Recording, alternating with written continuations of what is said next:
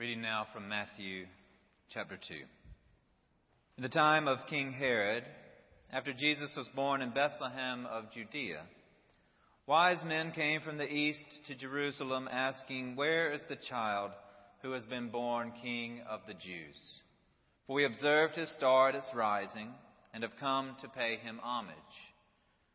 When King Herod heard this, he was frightened, and all Jerusalem with him. And calling together all the chief priests and scribes of the people, he inquired of them where the Messiah was to be born. They told him in Bethlehem of Judea, for so it has been written by the prophet. And you, Bethlehem, in the land of Judah, are by no means least among the rulers of Judah, for from you shall come a ruler who is to shepherd my people Israel. Then Herod secretly called for the wise men and learned from them the exact time when the star had appeared. Then he sent them to Bethlehem, saying, Go and search diligently for the child, and when you have found him, bring me word so that I may also go and pay him homage. When they heard the king, they set out, and there ahead of them went the star that had, they had seen at its rising, until it stopped over the place where the child was. When they saw that the star had stopped, they were overwhelmed with joy. On entering the house, they saw the child with Mary, his mother and they knelt down and paid him homage. Then, opening their treasure chests, they offered him gifts of gold, frankincense, and myrrh. And having been warned in a dream not to return to Herod, they left for their own country by another road. The word of the Lord. Thanks be to God. In our house, as in many of yours, the baby Jesus doesn't arrive in the manger scene until Christmas Day. We're purist about that. But for some reason, we don't have any problem letting the shepherds and the wise men get there on Thanksgiving weekend.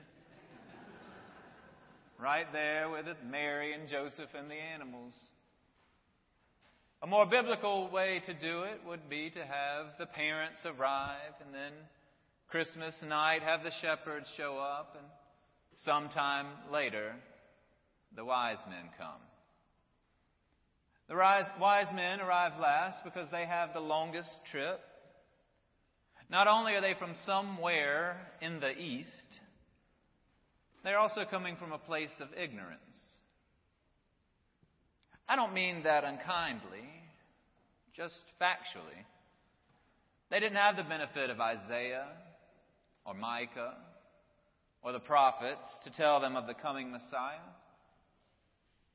They depended on a star to lead them to chief priests and scribes and Herod of all people, who told them what the prophets had said.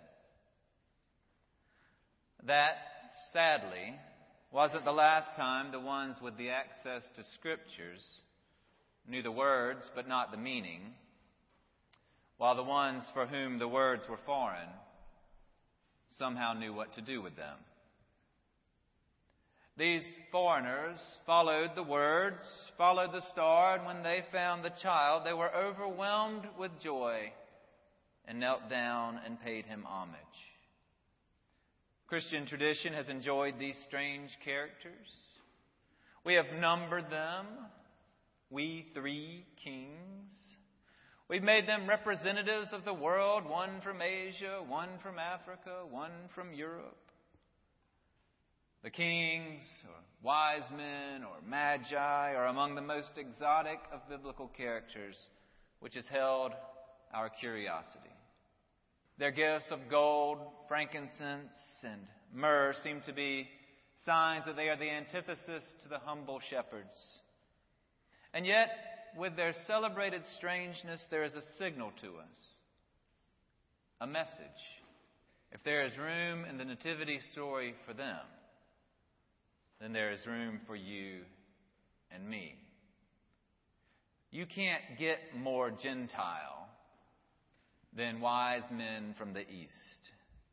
And yet they are forever part of the manger scene because they were led to the child and knew what to do when they found him. We've been led to this child, and I hope we're learning what to do. It may not have been a bright star that brought us to him, but it was light. Jesus' light, his followers' light. Somewhere along the way, Jesus appeared to us, not in the flesh, but in story, in song, and in spirit. And the rest of our lives are spent trying to figure out what to do with that. We don't know what the rest of the Magi's lives held. We do know that they went home by another road. Barbara Brown Taylor senses in this that there is more meaning to it than simply they avoided Herod. She senses that in going home by another road, they went home differently, changed. These wise men affected by their encounter with the Christ child. The prayer of the church is that our lives are affected by our encounters with the Christ child, that his appearances awaken in our lives and call, something that calls us to more, something deep and, and meaningful and good. Whatever road we came by, when we finally met Jesus, our journey turned and we went another way, different than before like the wise men. Now, if you've been on this path for any length of time, you know that it is a journey, that there are twists and turns in it.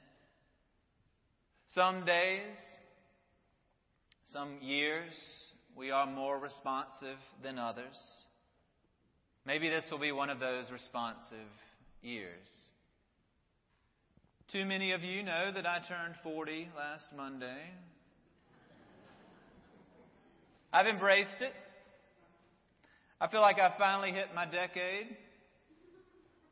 My loving wife tells me I was born 40.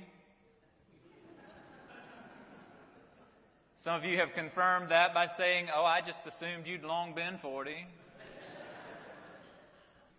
A nice friend pointed out to me that my age is finally catching up with my hair color. Thank you all for that. I'll keep reflecting on it. Whether you've had a milestone birthday recently, or one of those who is reflective at the turn of a new year, it's time to consider what matters most in our lives. Where are we on our journey with the Christ child? It's a good time to ask questions like Is my life paying homage to the newborn king? Has my encounter with him affected the ways that I go?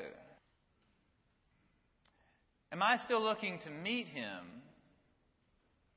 Or am I content with our previous encounter in Bethlehem? I know those questions are broad and philosophical, so much so that it's really hard to remember them, much less consider them. So let me narrow the focus. What gift can you bring to Jesus? With Christmas and my birthday, I've had time to reflect on gifts. Maybe it's my mature age, but now I seem to be more appreciative of those that took some thought to give. Regardless of the price tag, I see in them the value when someone looks for a particular item that fits me. They associate it with my interest or my personality and, and select it for me. It says something to me. It indicates that they know me and that they care to give something that's right. One of those gifts came to me this year from my mother. She ordered a peace pole for me. And on this pole, there are four different languages which she was allowed to select. She chose English, Spanish, Hebrew, and Arabic. And in each of these languages, the phrase is the same May peace prevail on earth.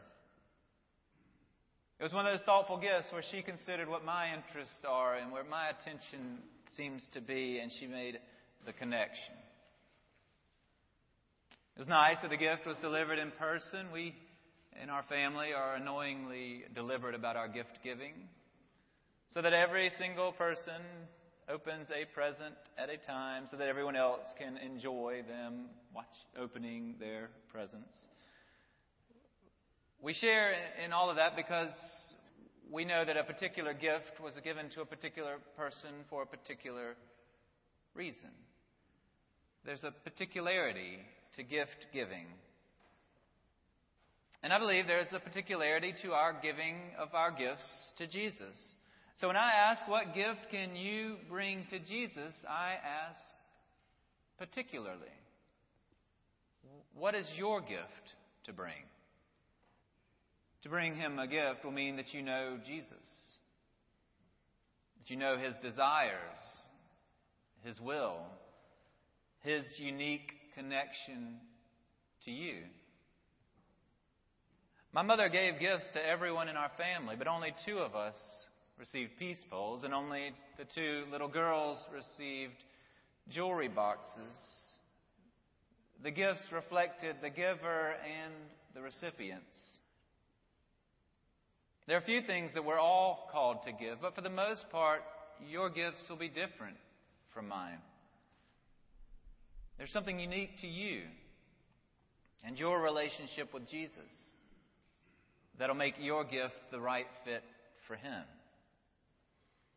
It's something that comes out of His particular way of directing your particular life. The wise men show us that there is no one too exotic or too removed to be led to this child, Christ child. And their response indicates to us that there is joy in bringing the king the right gift. In their gifts of gold and frankincense and myrrh, they somehow knew that he was born king and God and sacrifice. They brought these gifts that made sense to their relationship to him. In celebrating his birth, and in taking time to reflect at the beginning of this year, I hope you and I will consider what gift am I to bring? And until we're sure, I hope we'll spend time getting to know Him and to know His desire for our particular lives. If God will send a star to draw wise men from the east, I'm pretty sure God will send some way to indicate to us. Let's read and pray and listen until we find the right gifts to bring. And when we have, like a loved one who relishes finding the right gifts and continually bringing them, let's give this King every sign of our love. There's joy in that. Praise be God.